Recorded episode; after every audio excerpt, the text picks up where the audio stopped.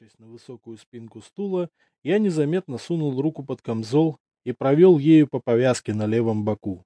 Ну и что там? Слава теням, следов крови не видно. Надеюсь, рана закрылась окончательно. Нет, все-таки грех на судьбу жаловаться. Пусть и пришлось пешком под дождем ковылять. Мог вообще на дороге с ножом в брюхе остаться. Никто не спешил принять от меня заказ, да и сам я не торопил события, неспешно рассматривая набившийся в трактир люд.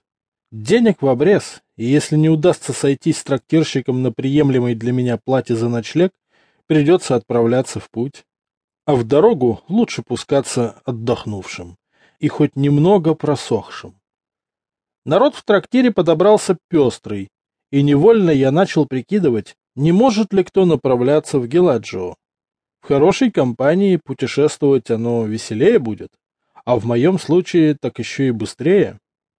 Селяне за одним из двух центральных столов отпадали сразу. Сейчас нарубят тяпку и расползутся по хатам. Расположившимся неподалеку бородатым коротышкам тоже, думаю, со мной не по пути. Гномы вообще в этих местах гости нечастые. Если мне не изменяет память, анклав в двух днях пути к югу. Но поскольку никто из местных на них особо не таращился, наверняка они тут по концессии разрабатывают одну из затопленных во время медного бунта серебряных шахт. Сюда могли заехать за припасами, и в Геладжио им явно делать нечего. Да и не возьмут они человека в компанию. Не выход, а обычаях.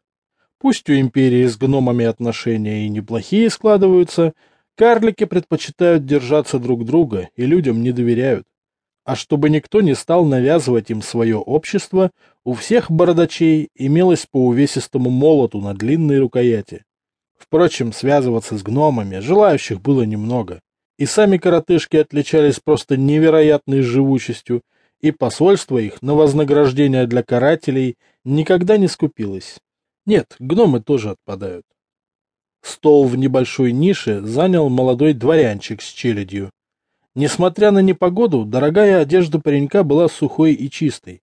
Остановился до начала дождя или уже здесь переоделся?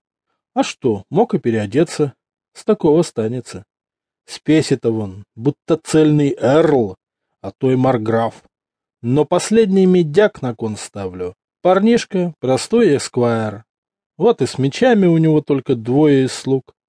Может, попробовать к ним в попутчики напроситься? Нет, не выгорит.